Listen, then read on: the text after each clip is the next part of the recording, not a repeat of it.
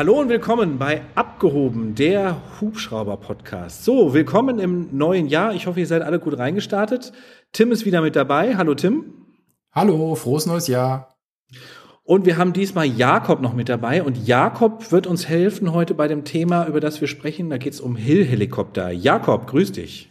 Hallo Andi, ein gutes Neues wünsche ich dir. Und auch hallo. Danke dir. Hallo. Ja, es, es, geht heute um das Thema Hill-Helikopter. Hill verfolgt da ja einen sehr interessanten Weg. Tim und ich haben das, kriegen das ja mehr so am Rande mit und deswegen habe ich gedacht, wir laden mal einen Jakob zu uns ein. Jakob ist ein sehr, sehr interessanter Mensch, der eigentlich beruflich was ganz anderes macht und sich irgendwann überlegt hat, ich mache jetzt mal den Pilotenschein, Jakob. Vielleicht kannst du das mal so ein bisschen erzählen, wie du da in dieses Thema reingewachsen bist. Ja, total gerne. Also ich hatte so ein paar Berufe immer auf meiner Liste, die ich noch gerne machen wollte, da, damals schon vor 20 Jahren. Und da war sowas wie Bergführer drauf und Sommelier und Geigenbauer und eben auch Helikopterpilot. Und irgendwie dann, als irgendwie das erste Kind da war und ich so ein bisschen das Gefühl hatte, ich habe Zeit, dachte ich, ich muss mal wieder einen Beruf machen. Und dann habe ich mir gedacht, ja, jetzt so, ich mache jetzt mal den Helikopterschein. Und so ging das irgendwie ein bisschen banal los. Und als ich den hatte, dachte ich mir, na ja, also was mache ich jetzt damit? Und, und dann kam eben gerade der Bruno Gimbal mit der Cabri ans Tageslicht, hatte gerade angefangen zu produzieren und dann habe ich mir das angeguckt da unten und dachte mir, na ja, ich warte mal so 20 Capris ab und dann bestelle ich eine. Ne, das war so damals so meine Sicherheitsrange. Ich habe dann die Nummer 19 bekommen, weil eine abgesprungen war. Und als ich die dann hatte, dachte ich mir, was mache ich damit? So an Flugplatz stellen ist eigentlich total dämlich, weil ein Hubschrauber ist ja an einem Flugplatz eigentlich gar nicht artgerecht gehalten. Ja, da gehört er nicht hin, da gehören Flieger hin. Und dann habe ich mich darum bemüht, einen Landeplatz bei mir zu Hause genehmigt zu bekommen. Und es ist mir dann geglückt nach ein paar Jahren und seitdem steht eben die Cabri bei mir zu Hause. Und als dann mein Sohn heranwuchs und natürlich immer mit mir geflogen ist und natürlich fliegen kann, hat er irgendwann gesagt, er möchte eigentlich auch einen Helikopterschein machen. Und dann dachte ich mir, ach, wo soll er das eigentlich machen hier in der Nähe? Und da fiel mir gar nichts ein.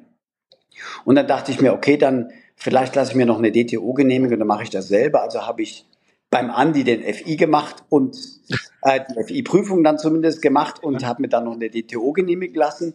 Und jetzt bin ich eben auch auf diesem auf diese Weise noch ähm, ein bisschen als Fluglehrer äh, tätig hier im Süden äh, und ähm, bilde unter anderem auch meinen Sohn aus. So, und das ist eigentlich eine ganz lustige Geschichte. Und natürlich vor drei, vier Jahren poppte dann auch der Hill auf. Und so wie ich bei der Cabri damals sehr interessiert war an so Innovationen, war ich das natürlich dann äh, ab dem Moment auch. Das wäre mal so eine kurze Einleitung. Wahnsinn. Weißt du, andere schreiben sich auf ihre Bucketlist, ich will noch mal auf die Malediven fahren, ich will noch mal nach Frankreich, ich will noch mal hierhin, dahin und du machst dir einfach eine Berufsbucketlist sozusagen. Was ist denn mit Sommelier und was war das andere Bergsteiger geworden? Ja, das wollte ich auch fragen. also Sommelier habe ich ein bisschen nach hinten geschoben, weil das soll ja sehr schädigend sein für die Gesundheit und da muss man nicht mehr so viel von seiner Gesundheit übrig haben, wenn man das machen sollte. Und Bergführer, glaube ich, habe ich den richtigen Moment verpasst, weil da muss man körperlich sehr fit sein.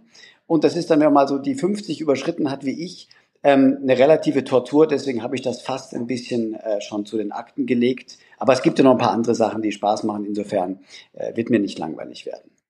Jakob, das beruhigt mich total, dass du das sagst. Ich habe jetzt echt Angst gehabt, dass du sagst, du hast zwischendurch irgendwo noch eine Almhütte gebaut und da deine eigene Weinkellerei drin.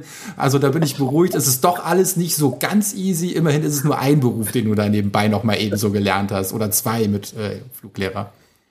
Ja. Aber zur Berghütte würde er ja schon mal kommen mit dem Weinkeller unten drin. Ne? Das Transportmittel ist ja schon mal da. Auf jeden Fall. So, jetzt, warum war Hill so für dich so spannend? Was, ich meine, wenn wir uns mal das Foto angucken von diesem Hubschrauber, den er immer damit promotet hat, das sieht schon sehr spannend aus. Was war für dich daran der Reiz, das Thema weiter zu verfolgen? Also grundsätzlich, glaube ich, ging es mir so wie fast allen, die in der Branche unterwegs sind, dass wir eigentlich eine Sehnsucht haben nach was Neuem. Ja, weil mhm. die Innovationen sind sehr selten oder ich sage es mal, alle zehn Jahre kommt eine wirkliche Innovation vielleicht raus. Und wenn, dann ist sie so eng vom Segment her, dass sie in der Regel für einen selber nicht zutrifft. Mhm. Also dann ist der Hubschrauber eben so groß oder so teuer, dass man damit gar nichts anfangen kann. Äh, oder es ist ein so kleiner, ich sag mal, UL-Hubschrauber, dass man nicht einsteigen will und so weiter. Und alles, was da so an Evitols unterwegs ist, findet man auch super spannend, aber da bin ich einfach sehr skeptisch, dass es ähm, irgendwann zum Tragen kommt, weil es eben zu viel Innovation in sich birgt. Und ja. als der Hill dann um die Ecke kam, äh, hat das natürlich äh, irgendwie die Neugier geweckt. Allein schon, weil es einfach geil ausschaut. Ja. Mhm. So ging es mal allen und so hat das natürlich erst mal angefangen. Ich habe mir dann gedacht, naja, ob das was wird, hängt ja in der Regel erstmal von dem Typen ab. Ja, mhm. und, und jetzt nicht nur von äh, davon, ob der jetzt ein guter Ingenieur ist oder nicht, sondern der muss ja auch ein paar Skills haben, damit das realisierbar ist. Weil wir haben schon genügend gute Ingenieure erlebt, die eben gescheitert sind, weil es eben nicht mhm. reicht, nur ein guter Ingenieur zu sein. Und ich habe deswegen mit dem Kontakt aufgenommen und ein paar Mal telefoniert und ihn dann auch in England besucht und habe dann gesehen, dass der eben nicht nur ein guter Ingenieur ist oder soweit ich das überhaupt beurteilen kann, einfach sehr viele Fragen sehr gut beantworten konnte als Ingenieur, sondern dass er auch unternehmerisch denkt. Im Sinne von, also das muss ja auch irgendwann sich für meinen Markt an Käufern rechnen. Ja, und das war mhm. immer so sein Credo. Und ich hatte auch nicht nur das Gefühl, dass er unternehmerisch denken kann, sondern dass er auch unternehmerisch handeln kann. Denn das, was ich mhm. dort gesehen habe, wie der mit seinen Leuten umgeht, wie, wie die Truppe motiviert war, der ganze Spirit und Stallgeruch in dem Laden, das war sehr gut. Ja? Und mhm. ich, damals hat er auch schon angefangen, so mit Crowdfunding und irgendwie ein bisschen die Medien zu nutzen und zu begeistern. Und das war eigentlich das, wo ich gedacht habe, wow, also der hat, glaube ich, auf verschiedenen Seiten die Fähigkeiten, die es braucht, um dieses Projekt zu realisieren. Jetzt muss man dazu sagen, die wenigsten werden dich natürlich kennen, ähm, aber ich weiß das, weil ich dich schon lange kenne, dass du ein sehr schlauer Mensch bist und auch wirklich sehr schlaue Fragen stellen kannst. Ja, deswegen finde ich das sehr authentisch, was du gerade erzählst. Und vor allen Dingen, du bist ja, deine Rennstrecke ist ja, ich weiß nicht, ob es das immer noch ist, runter zu Marseille zu Bruno Gimbal. Da hast du ja schon sehr, sehr viel miterlebt, wie dieser Hubschrauber wächst und diese ganze Firma wächst. Und Bruno ist ja, würde ich mal sagen, mehr ein Ingenieur als ein großer Promoter oder Verkäufer eher. Das heißt, da konntest du ja wahrscheinlich schon viel Erfahrung mitnehmen, oder? Zu Hill, um das so ein bisschen zu vergleichen, oder wie hast du das gemacht? Also zum einen habe ich ja als Berater in, in verschiedensten Branchen gearbeitet und kenne daher so ein bisschen Unternehmertum an sich. Aber ich habe mhm. eine sehr gute Beziehung zu, äh, zum Bruno Gimbal und auch zu seiner Firma. Ich habe dort oft unterstützt, mitgearbeitet, geholfen, äh, Leute gecoacht, äh, Probleme gelöst äh, und so weiter und äh, bin auch mit ihm sehr freundschaftlich verbunden.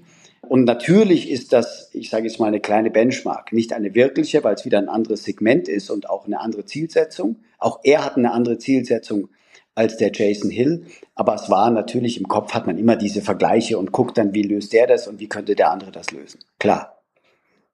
Wie, wie groß ist Hill? Wie muss man sich das vorstellen von der Größe her, was da jetzt an, an Leuten schon ist? Weil wenn ich mir das Foto angucke, was er neulich gepostet hat, das ist ja eine Riesenmannschaft, die da schon kämpft, ne?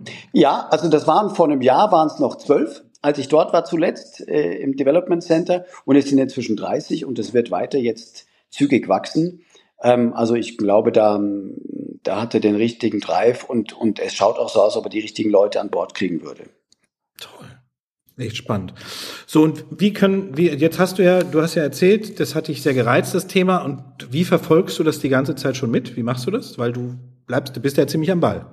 Ja, ich bin äh, deswegen ziemlich am Ball, weil ich, äh, wie bei Bruno Gimbal auch, dort relativ früh investiert habe und sozusagen an diesem Crowdfunding äh, teilnehme und deswegen einen relativ engen Zugang habe. Also der, der Jason Hill postet in der Regel einmal wöchentlich ein Update an seine Investoren, ähm, wie es mit dem Projekt ausschaut. Und das ist so der Weg, mit dem wir dann verfolgen können, welche Probleme auftreten, an was sie gerade arbeiten, was sie gelöst haben. Ja, wir sehen die Fortschritte und und eben lernen auch die Menschen kennen, die ja im Hintergrund arbeiten und so weiter. Das ist so der Weg, äh, in dem wir das machen. Wo du gerade das Projekt ansprichst, ähm, vielleicht erzählst du mal unseren Hörern, was überhaupt das Projekt ist, weil ich habe selber auch erst kürzlich davon erfahren, was es überhaupt ist, über was wir hier sprechen. Ich versuche mal zu, zu umreißen mit äh, einem Helikopterprojekt, von denen es ja regelmäßig welche gibt. Ich denke nur an Marenko oder, oder diverse UL-Helikopter, die da entstehen. Oder es gab auch in, in Worms mal einen Neo, den ich auch verfolgt habe, von einem Ingenieur, der da fast in der One-Man-Show da so ein Ding konzipiert hat mit einem Wankelmotor und so weiter. Genau, der Björn. Hallo Björn, mit dem mache ich den nächsten Checkflug. Mhm. so, also auch da, da habe ich auch schon mal die Nase reingesteckt gehabt. Nun macht der Jason Hill, äh, der macht vier Dinge anders als alle anderen bis jetzt. Das erste ist, er bedient sich des Instruments Crowdfunding. mir ist nicht bekannt, dass jemand auf diese Art und Weise schon mal versucht hat, ein Helikopterprojekt zu finanzieren. Das zweite ist, er führt eine sehr offene Kommunikation. Also der erzählt auch wirklich, was er macht, offen zeigt die Sachen, die er macht, die Instrumente, die Tools und, und lässt eigentlich die Community teilhaben an seinen Gedanken. Lässt kritische Fragen zu, beantwortet jede Frage, die daherkommt in diesen Ask Me Anything Sessions in Ruhe. Ja, egal wer sie stellt. Das ist wirklich, und das kenne ich so auch nicht. Also die meisten würden ja heimlich irgendwo entwickeln und alles verstecken und sagen, das ist mein Know-how. Und er teilt jeden Gedanken, jede Idee eigentlich an die Öffentlichkeit. Dann der dritte Punkt, der ihn besonders macht, ist, dass er über den Weg der experimentellen Zulassung geht und nicht gleich versucht, eine Zertifizierung zu bekommen. Das ist ähm, auch etwas, ähm, was sehr selten ist. Und der vierte Weg ist, dass er wirklich einen wirtschaftlichen Ansatz verfolgt. Also ich kenne viele Projekte, die sagen, ich will in folgendes Segment rein oder ich habe diesen Markt zu besetzen oder ich habe einen Auftrag von der Bundeswehr und dann entsteht daraus was und vielleicht macht man noch eine zivile Version. Aber er hat einen sehr wirtschaftlichen Ansatz und das ist, glaube ich, etwas, was äh, notwendig ist, um das zu tun, was er will, nämlich einen Massenmarkt etablieren in diesem Segment. Im, Massenmarkt natürlich in, in den kleineren Stückzahlen, die die Fliegerei zulässt, aber jetzt im Vergleich zu dem, was sonst unterwegs ist, kann man das, was er plant und was er auch schon an Verkäufen getätigt hat, durchaus als Massenmarkt bezeichnen. Spannend, Jakob. Echt, vor allem, dass man da so am Ball bleiben kann. Ich glaube, das, das macht's. Also in mir weckt es jetzt so ein bisschen, wenn du mir das so erzählst, wo ich denke, mega. Wenn da entwickelt einer einen Hubschrauber, der beschreibt das die ganze Zeit, worüber er nachdenkt, wie er das macht und wie er das löst. Das ist ja eigentlich wie so eine kleine Geschichte, die er da erzählt, die immer weiter vorangeht und du mitliest, oder? Ist doch spannend. Oder sagst du, oh ja, ist mal ganz nett, aber. Nee, es, es ist super spannend und ich glaube, es gibt verschiedene Zielgruppen in diesem, in diesem Projekt. Also die mhm. Leute, die interessiert sind oder die sagen, ja, den werde ich irgendwann möglicherweise mal haben, wenn das Projekt realisiert wird. Und dann will ich ihn auch kennen dann lernen wir jetzt schon ganz viele Dinge kennen, die wir später bedienen sollen. Also der mhm. erklärt den Rotorkopf, der erklärt, warum jetzt dieses, äh, diese Powerturbine da nicht verbaut werden konnte, wo man die nochmal umkonstruiert hat und so weiter. Ja, also warum man auf einen Annual Combustor umgestiegen ist und da lernst du sehr viel. Das finde ich ähm, sehr spannend und du verstehst dadurch natürlich auch deutlich mehr, warum etwas wie entstanden ist. Was ich glaube auch jetzt nicht nur eine Verbindung herstellt, sondern eben auch eine Frage der Sicherheit ist später beim Fliegen. Also eigentlich hast du die Theorie fürs Type-Rating hast du dann schon, ne? wenn du da ankommst, brauchst du nur noch fliegen.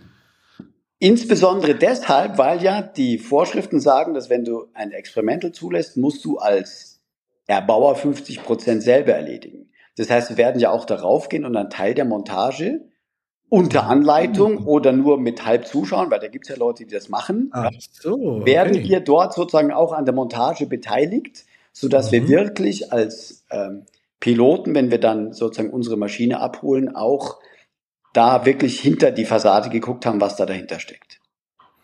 Das heißt, du kriegst deinen Hubschrauber ausgeliefert in ein paar Kästen, musst den da aber 50 Prozent davon da zusammenbauen? Also die 50 Prozent sind sehr relativ, weil ja komplexe Dinge wie Turbine und so weiter davon ausgeschlossen sind. Okay. Ja. Mhm. Und dann gibt es also einen Teil, wo man 50 Prozent mitarbeiten kann, aber es okay. wird in einem zertifizierten Umfeld stattfinden. Also die bauen die Produktion schon so auf, dass das sozusagen im zertifizierten Rahmen stattfindet. Also da liegen nicht irgendwelche Teilchen rum und man nimmt sich eine, sondern jedes Teilchen hat eine Nummer und man weiß genau, wer hat das angefasst oder nicht angefasst, wie das später im zertifizierten Prozess dann auch stattfinden würde. Ja? Aber trotzdem, du bist eben dabei, du schaust zumindest zu und verstehst, was passiert.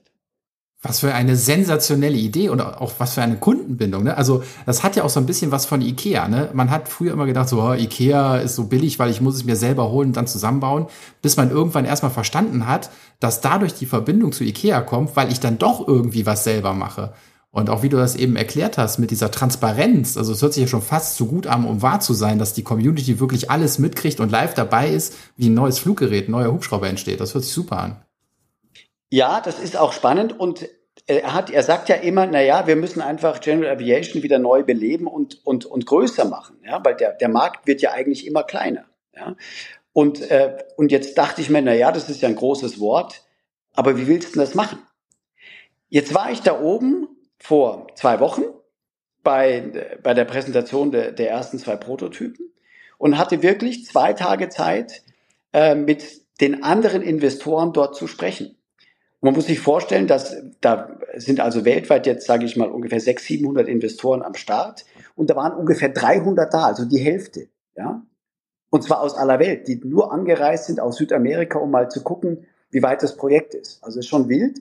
Und da habe ich festgestellt, dass locker ein Drittel der Investoren keine Hubschrauber, Piloten oder Besitzer oder irgendetwas sind, sondern wirklich Menschen, die gesagt haben, das habe ich gesehen, das fand ich cool, ich wollte es unterstützen. Und wenn das wirklich ins Leben kommt, muss ich mir überlegen, ob ich einen Helischein mache oder ob ich mir einen Piloten organisiere, der das Ding fliegt. Ach krass. Ja? Also es ist wirklich so, dass da Leute angezogen werden, die bis jetzt nichts mit der Hubschrauberfliegerei zu tun hatten. Und das ist ein Beweis dafür, dass er das schafft, eben tatsächlich dieses Segment zu erweitern. Ja, sonst landen wir wieder bei kleinen Stückzahlen wie bei R66 oder irgendwas und das kann wieder nicht wirtschaftlich sein. Die Dinger sehen aber auch sensationell gut aus. Also mein Geschmack jedenfalls trifft's. Ja, muss man echt sagen. Also das ist noch auch ein Punkt, der bemerkenswert ist. Er hat ja auch unternehmerisch die Idee dieser vertikalen Struktur seines Unternehmens. Ja, und der eben nicht sagt, okay, da gibt es einen Chefentwickler, der macht erstmal Design und später kommen dann die Ingenieure und dann wird das wieder alles umgeschmissen, wie man das ja auch bei Autos kennt. Ne? Erst gibt es mal eine, irgendeine wunderbare Skizze von einem neuen Modell und die Realität schaut dann leider ganz anders aus. Bei ihm war es so, dass die ersten Skizzen von vor fünf Jahren und das, was er jetzt letzte Woche präsentiert hat, das war identisch. Ja, und das kann eben nur ein Ergebnis sein dieser vertikalen Struktur seines Unternehmens und damit beweist er, dass das funktioniert. Toll, wirklich spannend. Ja, das heißt ja, wenn er das so relativ nah an der umsetzt, zu der von der Entwicklung her, dass da eigentlich wenig schief gehen kann, oder? Das ist doch, weil wir hatten uns ja mal drüber unterhalten und da hast du gesagt, naja, normalerweise gibt es dann eben Gap dazwischen, so wie du es auch eben erklärt hast. Und dann kommt was anderes bei raus und dann hast ja irgendwie ein anderes Produkt, vielleicht zu schwer, zu wenig Power oder wie auch immer, irgendwas musstest du umstrukturieren, irgendwas ändern. Aber so ist er ja eigentlich ziemlich nah an seiner Vision dran, wo er hin will, oder? Also er ist von der Konstruktion und von, von den Gewichtsverhältnissen und all dem, was er bis jetzt geliefert hat, genau in seinem Rahmen. Was natürlich noch vollkommen offen ist, ist, ist fliegt das Ding, ja? Und in der zweiten Phase sind die Komponenten so zuverlässig, wie es notwendig ja, das heißt, wir müssen jetzt mal wieder ein gutes Jahr warten, dann wird der erste Prototyp in die Luft gehen. Und dann wird man sehen, welche Probleme treten da auf. Und die können ja also enorm sein. Ja, die Probleme, die dann auftreten. Man sieht es bei Marenko, die haben inzwischen äh, mehrere Prototypen gebaut, mehrere Rotorköpfe verbaut und es fliegt immer noch keiner vernünftig. Also das muss er dann als nächstes beweisen. Und dann muss man eben, und das ist wieder super spannend, über diese Experimental Helikopter die dann eine bestimmte Stundenlaufzeit fliegen, beweisen, dass die Systeme stabil sind. Und das kann man natürlich heute viel besser machen als vor 10 oder 15 Jahren, weil alle Daten, die diese Hubschrauber sammeln, erstens, die sammeln natürlich viel mehr Daten, als man früher eingebaut hat an Sensoren. Und zweitens können die natürlich übertragen werden in die Zentrale. Das heißt, er hat ständig die Hoheit über jede Flugstunde, jede Belastung in der Flugstunde, jeden Fehler, der aufgetaucht ist, jede Fehlermeldung und kann somit sehr gut reagieren. Auf der einen mhm. Seite kann er also optimieren und auf der anderen Seite kann er im Zweifel einer zertifizierenden Behörde belegen, dass seine Maschine stabil fliegt. Und das dürfte dann für den Zertifizierungsvorgang natürlich ein erheblicher Vorteil sein. Wahnsinn. Was ich, was ich so spannend finde, ist, was du erzählt hast, der geht ja ganz neue Wege auch beim Triebwerk. Ja, was heißt neue Wege beim Triebwerk? Eigentlich ist das Triebwerk ist ein Standardprodukt. Ja, also ja. Da, da entwickelt er überhaupt nicht, der entwickelt sowieso nichts Neues. Ja, der, der, ähm, also das ist ja im Vergleich zu allen Innovationen, die im Moment stattfinden, im Evitol-Bereich, Lilium und wie sie alle heißen, baut er eigentlich ähm, Stand, ein Standardprodukt. Ja? Und das Einzige, was er macht, er sagt, er versucht möglichst effizient zu sein. Und das ist natürlich nochmal ein, ein, ein anderer Ansatz, als ihn viele andere verfolgen, die erstmal sagen, das könnte ja geil sein mit Batterien und äh, autonom fliegen und so weiter. Und da kommt hintergelagert irgendwann die Effizienz. Mhm. Und er geht von vornherein auf die Effizienz und sagt, ja, okay, aber was muss ich machen, damit das Ding effizient fliegt und bezahlbar ist? Und dann bleibst du eben bei einem konventionellen Helikopter und gehst nicht zu irgendeinem Quadrocopter oder Octocopter, weil eben da die Effizienz nicht so hoch ist. Ja. Also ich glaube, die, die Turbine ist eher ein, ein Standardprodukt, aber eine neu konzipierte Turbine und muss sich deswegen natürlich trotzdem allen Stresstests und Dauertests unterwerfen, um äh, zu belegen, dass sie stabil läuft. Ja, weil jeder, der jetzt zuhört, denkt sich, ach, Turbinenhubschrauber ist ja alles super teuer, aber so wie du das erklärst, soll ja die Turbine dann günstig sein, oder? Also das ist nochmal speziell jetzt auf seine Art, unternehmerisch zu handeln oder zu planen, zurückzuführen. Er sagt ja, das ganze Ding kann nur fliegen, wenn es günstig ist. Mhm. Also wenn der Kaufpreis günstig ist und wenn die Flugstunde bezahlbar ist. Ja. Mhm. Und dazu gibt es ein paar Parameter, die, die funktionieren müssen. Der, das eine ist erstmal, ich muss in so großer Stückzahl bauen, dass ich günstig verkaufen kann und günstig Ersatzteile verkaufen kann. Ja, mhm. das ist logisch, dass wenn du in kleine Stückzahlen produzierst und Ersatzteile vorhast, weltweit und so weiter, das ist teuer. Er muss über diese kritische Masse kommen. Mhm. Im Moment beweist er das, weil er deutlich mehr Vorbestellungen hat, als er selber geplant hat zu haben. Ach ja, echt? Ja, deutlich. Er hat ungefähr doppelt so viele Vorbestellungen, wie er mal mir gesagt hat, wie er braucht, damit es ganz entspannt läuft. Wow. Ja, also es, wir sind jetzt bei gut 1000 Vorbestellungen und das ist, also ich, wenn man jetzt mal den Markt annimmt, also sich Zahlen anschaut, wie viel R66 werden denn ja. Ja. verkauft oder, oder, oder Cabris, ja, 25 im Jahr. Ja? So, äh, dann, dann hast du eben eine Verzehn-, Verzwanzigfachung des Volumens und dann kommst du in den Bereich rein, wo du günstig produzieren kannst, wenn du vertikal produzierst, wie er das will. Also ein großer Unterschied ist ja, dass die meisten konzeptionell stark sind und dann produzieren lassen von Zulieferern, wie das die Automobilindustrie macht und so weiter. Und dann nur noch Zusammenbau selber machen. Und er sagt, das kann ich mir nicht leisten, jede zugekaufte Turbine ist zu teuer und so weiter. Ich mache das selber und komme damit auf den Preis runter, den es braucht, damit es eben spannend ist für den, ich sag's mal, normalen Spaßpilot. Und die beiden Komponenten, große Stückzahl und selbst hergestellt, ja, könnten ihm tatsächlich recht geben, dass er so günstig hinkriegt. Mal sehen bei 1000 Vorbestellungen, aber selbst wenn der im Monat 10 ausliefert, dann sind es ja 120 im Jahr, dann dauert das ja wirklich lang, bis der die mal abgearbeitet hat. Oder wie viel will er? Weißt, hast, hat er mal eine Zahl gesagt, was der im Monat raushauen will? Der, der will halb automatisiert produzieren, also mit Robotern mhm. richtig modern und will mehrere hundert im Jahr produzieren. Krass. Weil man muss sich ja vorstellen, das ist ja nur der experimentelle Markt, der gerade so explodiert ist, den es ja eigentlich ja. gar nicht gibt, ja? Ja. ja, den er entwickelt hat. Wir reden ja noch gar nicht von dem kommerziellen Markt, der bis jetzt noch gar nicht die Möglichkeit hatte, einen Hubschrauber bei ihm zu bestellen. Der natürlich auch erst später bestellt, weil die wollen erst mal sehen, dass das Ding fliegt, bevor irgendein genau. Geschäftsführer oder Vorstand von einem Flugunternehmen sagt, ich investiere da mal, ja, äh, da muss der die Validität haben, dass äh, das auch irgendwie funktioniert, während hingegen diese ganzen lustigen privaten Investoren, die müssen niemandem Rechenschaft geben, ob sie das mal Geld reingeschoben haben oder nicht, die machen den ersten Schritt. Der zweite Schritt kommt später, aber der dürfte ja noch mal locker so groß sein wie der der privaten Flieger. Und dann wird es natürlich spannend und dann brauchst du auch diese Stückzahl. Wie lange dauert es denn, so ein Produkt für ihn herzustellen von der Entwicklung? Also sagen wir mal ab dem Moment, wo du gesagt hast, oh, da ist das Crowdfunding, das ist interessant, da gehe ich rein, bis jetzt und dann nochmal von jetzt bis da, wo der erste Hubschrauber dann wirklich zusammengebaut wurde? Also der hat angefangen, vor einigen Jahren sich damit auseinanderzusetzen und das für sich zu entwickeln, zu konzipieren, nebenher immer schon mal entwickelt und hat eigentlich vor drei Jahren angefangen, das publik zu machen. Okay. Ja, ich bin vor gut zwei Jahren äh, dann dazugestoßen und er hat also jetzt in diesen drei Jahren den ersten Schritt gemacht und ich denke, er braucht noch mal drei Jahre, um in Produktion und Auslieferung zu gehen. Und das ist erstaunlich kurz. Ja. ja. Das ist, wäre unmöglich, wenn er dann noch versuchen würde, eine Zertifizierung mit reinzubauen. Aber da, da er ja nur experimentell ausliefern wird, ja, sind die Hürden da deutlich niedriger und das könnte er schaffen. Wahnsinn. Ja, weil so ein normaler Zeitraum, wie du sagst, das sind Also mindestens zehn Jahre, dann sind die ja schon schnell in ihrer Entwicklung, meistens eher so 15 bis 20 von, von der Idee, bis dann wirklich mal so eine Produktionsreife dasteht. Ja, absolut. Krass, ja.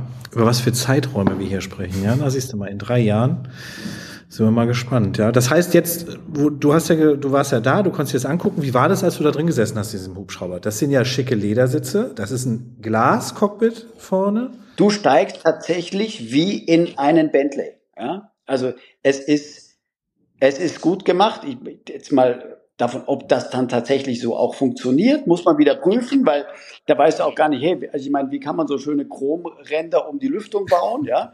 Ähm, kann das gehen? Mal gucken, auch da muss er uns wieder überzeugen, dass das jetzt sozusagen im Rahmen dessen war, was er dann auch produzieren kann und für den Preis verkaufen kann, ja? Ja.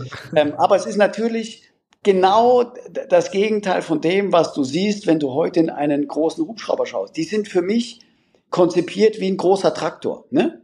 Der muss funktionieren, der muss zuverlässig ticken und da müssen die Schalter so sein. Das ist wie ein schöner Massey Ferguson oder so ein John Deere Traktor. Ja? Und da setzt du dich rein und denkst, ich steige in Bentley. Ein, mhm. Könnt ihr euch nicht vorstellen, ist ein Riesenunterschied. Ich sag dir, Traktor wäre schön, weil da sind bequeme Sitze drin. Aber frag mal jeden, der irgendwo mit der 135, 145 unterwegs ist, nach zwei Stunden, da tut dir der Hintern dermaßen weh. Also an den Stühlen könnten sie auch mal was entwickeln bei den Großen. Also ich bin jetzt ja auch nur zehn Minuten drin gesessen. Ich kann dir nicht sagen, ob die wirklich so viel bequemer sind, ja. Aber zumindest vom Gefühl, ja, also von dem, wie du dich fühlst, ist es viel besser. Und mal ehrlich gesagt, nicht jeder Bentley und Ferrari ist wahnsinnig bequem, aber du fühlst dich einfach anders, als auf dem Traktor sitzt. Ja. Wie hatte das mit der Steuerung gelöst? Ganz klassisch aber wieder, ne? Es gibt einen Stick, einen Pitch und es gibt die Pedale, da ist, da hat sich nichts geändert, oder? Alles simpel, mechanisch, ähm, ja. mit bisschen Unterstützung von Hydraulik und fertig. Ja.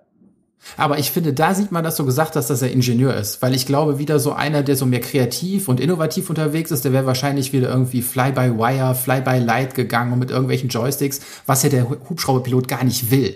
Der Hubschrauberpilot will ja dann auch fühlen, dass er fliegt. Ja, ich glaube beides. Also zum einen, das sind alles Jungs, die das irgendwie machen wollen. Das ist ja nur wie, wie Baggerfahren auf einem anderen Niveau. Ne? Ich beherrsche die Maschine. Ja? Ähm, und, und das Zweite ist, dann hast du eben wieder bei der Zertifizierung Hürden zu nehmen, die viel höher sind als das, was er macht, weil dann sind ja beide Seiten überfordert, weil auch die zertifizierende Behörde ist ja mit einer Zertifizierung von Fly-by-Wire komplett überfordert, weil sie es noch nie gemacht hat. Hm. Und dann dauert das wieder ewig, ewig, ewig, weil Richtig. die sich auch wieder, ja. Was mich gewundert hat, der hat hinten einen Fenestron. Verletzt man da irgendein Patent mit? Hat der mit Airbus irgendwie gekuschelt oder, oder wie funktioniert das? Weil ich dachte ja immer, das kann ja nur Airbus bauen, wenn es so aussieht, wie es da aussieht. Also pass auf, das ist genauso, wie du sagst. Wenn du das als Fenestron bezeichnest, dann verletzt er ein Patent. Wenn er sagt, es ja. ist ein Ducted Fan, dann verletzt er kein Patent und darf es bauen, weil natürlich äh, sozusagen die, das Patent schon lang genug eingereicht wurde, als dass man jetzt das noch schützen kann im Sinne von einem, einem kompletten Designschutz. Aber er darf es ja. nicht Fenestron nennen. Dann wäre es äh, eine Patentverletzung, aber er nennt es ja Ducted Fan und damit ist es in Ordnung. Ach, das ist ja interessant. Das heißt, er kann es wirklich so bauen, er nennt es einfach nur anders und weil die Patente von Airbus so alt sind, ist das Thema eigentlich schon abgelaufen, ja? ja. Und der Name ist noch geschützt. Genau, der ist ja wie Tempo, Taschentuch und vieles andere äh, ja. in der Fliegerei etabliert, ja. Ach, interessant, weil ich habe mich nämlich schon gefragt, wie macht der das denn dann da hinten, ja, und so weiter, aber sehr schlau. Toll. Hat er eine Turbine oder zwei? Eine. Eine. Okay. Oh, sind wir in der Fragerunde. Wie viele Leute können mitfliegen insgesamt? Wie viel Paxe? Und ähm, in welcher Klasse fliegt er? In welcher Tonnenklasse? Also der soll, der maximales äh, Takeoff äh, ist, glaube ich, acht, boah, weiß ich gar nicht, aber es ist eine normale, ganz normale Hubschrauberklasse wie eine EC 120, fünf Personen, ein Triebwerk, zehn Meter Radius, zehn Meter Länge vom, vom Rumpf. Ich, ich habe gerade die Homepage offen, da steht Payload 1760 Pfund. Ja, kannst 800 Kilo zuladen. Ja. Ja, krass. Das ist ordentlich. Preis 600.000 Pfund. Das wird dann die 725 steht, glaube ich, aktuell auf der. No, also nein, ich glaube gar nicht. Nee, du hast recht, du hast recht. Deswegen. Auf der Hill-Homepage bin ich gerade. Ja, da, da steht's. Das ist, je, Jakob, je nachdem, wo du herkommst, schwankt der Preis. Weißt du, hier in Hessen ist es ein bisschen günstiger und wenn man in Bayern die Seite aufruft, dann steigt der Preis. Ach, stimmt. Ja, das, Nee, ich war gerade, glaube ich, bei dem Zertifizierten. Der kostet 725 und der Experimental äh, der, der ist deutlich günstiger, ja. Der ist ein bisschen günstiger. 595 1000 Pfund sozusagen. Eine Cruise Speed soll er haben von 140 Knoten, was ich extrem schnell finde. Da hängt er uns ab, Tim, aber ganz locker, jedenfalls mit der 145. Ja gut, aber wenn ich mir die Optik angucke, kann ich es mir vorstellen. Mhm. Ne? Also mhm. auch aerodynamisch optimiert, why not?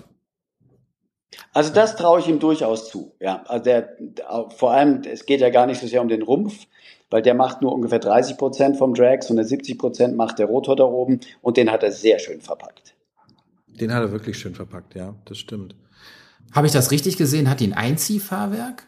Ja, das kommt eben noch, das macht, das ist ein Teil dieser 30 Prozent. Ja. Die gibt's als Kit-Version und mit einem Einziehfahrwerk und äh, das Einziehfahrwerk ist natürlich das einzig wahre bei so einem Helikopter. Ja, da muss man also, effizient gehen und, äh, und das so nutzen. Da hat er ja in der Klasse einen absoluten USP dann geschossen. Also das, da gibt's ja keinen anderen, der da vergleichbar wäre. Na, es gibt sowieso in einer großen Klasse gar nichts Vergleichbares. Also womit willst du es denn vergleichen? Du vergleichst einen, einen Hubschrauber, der, der, der eine halbe Million kostet, mit einer R66, die eine Mio kostet oder mehr. mehr. Und wo du überhaupt nicht ein Ferrari-Feeling hast, wenn du dich reinsetzt. Ja? ja. Oder vergleichst du es mit einem Evitol, das man demnächst kaufen kann? Ich habe mal gehört, Lilium soll 5, 6 Millionen kosten, wenn du einen privat kaufst. Oder vergleichst du es mit einem entsprechenden äh, Helikopter, dann bist du auch bei einigen Millionen. Ja? Also welchen, welchen Helikopter kriegst du denn neu in der Preisklasse? Also ich glaube, es gibt sowieso nichts Vergleichbares im Moment. Nee, gibt's auch nicht. Also die 505 ist Lichtjahre von dem Preis entfernt. Auch die R66 ist drüber und über eine 505 brauchen wir gar nicht reden, wie die aussieht. Mein ja. Geschmack ist es nicht und die Technik ist auch nicht die modernste ja, wie du schon sagst, also es wird das, ähm, tja, worüber wir uns schon mal unterhalten hatten, Jakob, ist ja, dass leider, das muss man ja echt so sagen, der Bruno, seinen großen Hubschrauber, den hat er nicht vorangebracht und das wird natürlich dann jetzt, wenn er das trotzdem noch voranbringen will, dieses Projekt, ich weiß nicht, ob es noch lebt.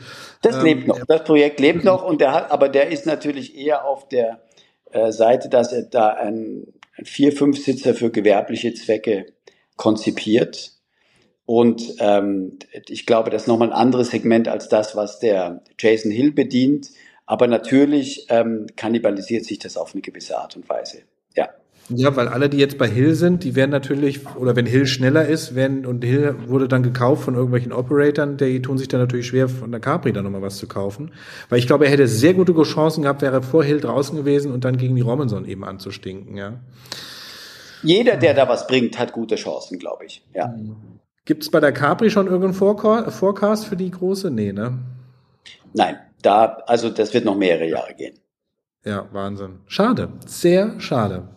Es ist immer leichter, wenn man etwas neu anfängt, dort Vollgas zu geben, als wenn ein Projekt schon am Laufen ist, noch ein zweites oben drauf zu setzen. Ne, das mhm. muss man auch verstehen. Und äh, ich glaube, dass, so geht es jedem der Hersteller heute, die dann schon Dinge am Laufen haben, mit denen nochmal was Neues entwickeln sollen aus der eigenen Mannschaft heraus ist meistens mhm. ganz schwer möglich. Und das betrifft ja nicht nur die, die Hubschrauberbranche. Es geht jedem Unternehmen so, das groß und etabliert ist. Die tun sich schwer mit der Innovation. Da tun sich kleine Startups, junge Unternehmen leichter. Ja. vor allem, du hast ja dann schon mal eine Menge Geld investiert und ausgegeben. Dann musst du es erstmal über die Jahre wieder ein bisschen reinholen, dass du irgendwie wieder einen Puffer hast und dann sollst du dich gleich wieder da reinstürzen, ist natürlich wahrscheinlich schon schwierig, ja, gerade in dem Segment. Absolut. Hast du denn Kontakt auch zu anderen Hill-Helikopter-Käufern hier aus Deutschland oder irgendwo auf der Welt? Seid ihr da in Kontakt und tauscht euch aus? Oder ist diese App einfach nur, du kannst, du kriegst die Informationen, kannst vielleicht auch Fragen stellen dazu, aber so untereinander kann man sich da nicht austauschen? Also ich bin im Austausch mit anderen auch, äh, vor allem in Deutschland und Italien, weil das sind die beiden Bereiche, in denen ich viel unterwegs bin. Und ähm, das sind doch relativ viele in der Schweiz. Also man muss sich äh, vorstellen, in Deutschland sind ungefähr 15 Bestellungen liegen vor. In der Schweiz liegen über 20 Bestellungen vor. Also es ist hier eine relativ hohe Dichte, wenn es mal losgeht mit diesem Helikopter. Und diese App, die wir haben, die ermöglicht uns, dass wir mit anderen Investoren in Kontakt treten und uns austauschen. 15 in Deutschland? Ja. Dann kenne ich ja schon ein Fünftel aller Investoren von Heli Heli aus Deutschland. Das wundert mich überhaupt nicht, Andi. Du bist eben sehr gut vernetzt. Die Frage ist, ja, wer sind die anderen? Aber die können genau, wer sind die anderen? Naja, aber wie du schon sagst, da tut sich dann ein neuer Markt auf, dass Leute dieses Projekt einfach toll finden, weil sich dafür begeistern können, dann kann ich die nicht kennen und ich kenne auch nicht jeden in Deutschland. Also so schlimm ist es ja nicht, ja, aber aber es ist halt interessant, wie du angefangen hast, auch Jakob, ne, dass, dass der Markt eigentlich immer so verschlossen ist und dass sich keiner in die Karten gucken lassen will und dass das alles immer so, ah, wenn du ein Flughandbuch haben willst, dann musst du erst einen Hubschrauber kaufen, so nach dem Motto. Und dass das so offen läuft, das, das macht das Ganze halt auch viel sympathischer und angenehmer, weil man das Gefühl hat, da werde ich nicht über den Tisch gezogen, sondern der legt seine Karten auf den Tisch und ich darf mir dann überlegen, ob ich das gut finde oder nicht. Ne, das schafft unglaubliches Vertrauen ja. und ist ja, ich sage jetzt mal, wahnsinnig modern. Ja, also es ist ja mhm. zeitgemäß und das andere ist eigentlich nicht mehr zeitgemäß. Es ist ja sowieso spannend, was im Internet über Crowdfunding alles Mögliche schon ermöglicht wurde und finanziert wurde von Menschen, die sicher keine Ahnung von dem Produkt hatten, das sie da unterstützt haben. Sie fanden es einfach nur gut. Ja? Und ich glaube, dass er eben auch eine sehr moderne Herangehensweise hat, auch dass er diese, ich sage mal, Ambassadors mit Mischa Gelb und dem Ruben Diaz gewonnen hat und so weiter. Das war alles sehr smart und zeigt eben, dieses unternehmerische Können, das er hat, um so ein Projekt zu realisieren. Hm. Theoretisch müsste man unseren Hörern sagen, ihr müsst mal, während ihr, während ihr den Podcast hört, muss man mal auf hillhelicopters.com gehen und sich das Ding parallel dazu angucken. Es ist einfach, wenn man allein schon diese Bilder sieht, unfassbar schön gemacht. Und was ich sehr, sehr interessant finde, Tim, ich weiß nicht, ob du das schon mal gesehen hast auf den Bildern, wie sie den Stick neu angeordnet haben. Also wieder was ganz anderes als das, was man so auf dem Markt kennt. Es ist nicht wie bei Robinson, der in der Mitte und dann hast du das zum Bewegen. Ne? Du hast nicht den klassischen Stick zwischen den Beinen, sondern du hast den Stick vorne und da geht dann eine Stange runter in den Fußraum. Äh, Jakob, konnte man das bewegen? Hat, also, dass man ein Gefühl dafür kriegt oder war das, weil es ein Mockup war, noch starr? Das war, weil es ein Mockup war, noch relativ starr, aber das, was das Ding ja kann, ist, du kannst es rauf und runter bewegen, damit du leicht ein- und aussteigen kannst und deine Hand in deiner Position halten kannst. Also Voll. wahrscheinlich wirst du die Hand so ein bisschen halb auf, die, auf den Beinen aufstützen und das Ding dann locker in der Hand halten. Und, und das macht einen sehr guten Eindruck, ja. Ja, das macht vom Aussehen schon einen sehr guten Eindruck. Das sieht so edel aus, da muss man echt mit weißen Handschuhen fliegen.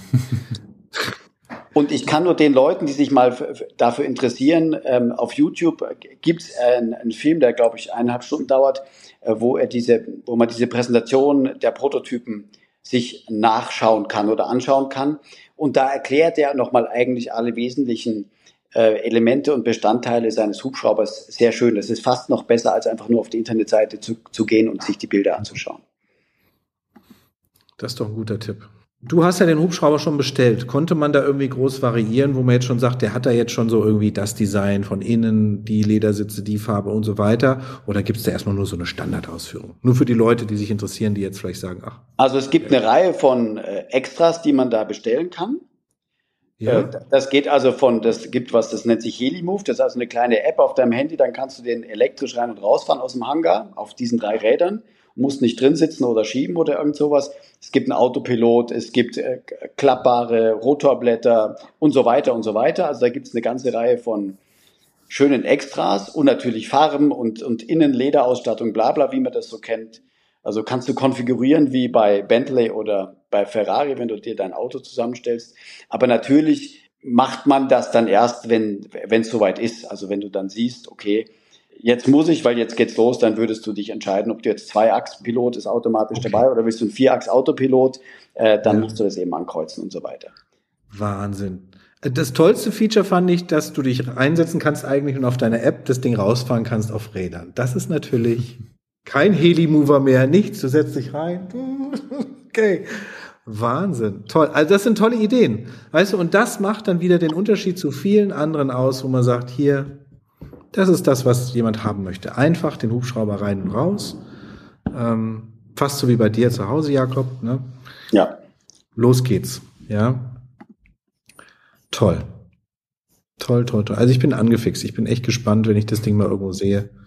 Bin da sehr gespannt drauf. Was ist denn der Unterschied zwischen dem HX50 und HC50? Das wird wahrscheinlich dann die Variante sein, ähm, die eine die Experimental wahrscheinlich mit dem X und die HC wird dann wahrscheinlich die Certified sein, oder? Richtig. Also du kannst ja nicht später noch nachzertifizieren. Wenn etwas als Experimental produziert wurde, bleibt es sein Leben lang Experimental. Und das ist einfach dann ein privater Helikopter. Damit kann jemand aus Spaß rumfliegen mit relativ wenig Einschränkungen, aber du kannst es niemals kommerziell verwenden für äh, Schulung äh, in der ATO oder wie auch immer. Ja, ansonsten dürften die relativ baugleich sein, mit natürlich dem Unterschied, dass die Dinge, die sich in der Weiterentwicklung des Helikopters ergeben, dann natürlich auch in die Produktion der späteren Nummern, die dann auch zertifiziert sind, mit einfließen. Das heißt, genau, ich kann nur privat mit dem Experimental rumfliegen. Genau, mehr ergibt sich daraus dann einfach nicht. Genau. Ja, okay. Krass. Ja, wie wir gelernt haben von äh, Mirko von Red Bull, ne?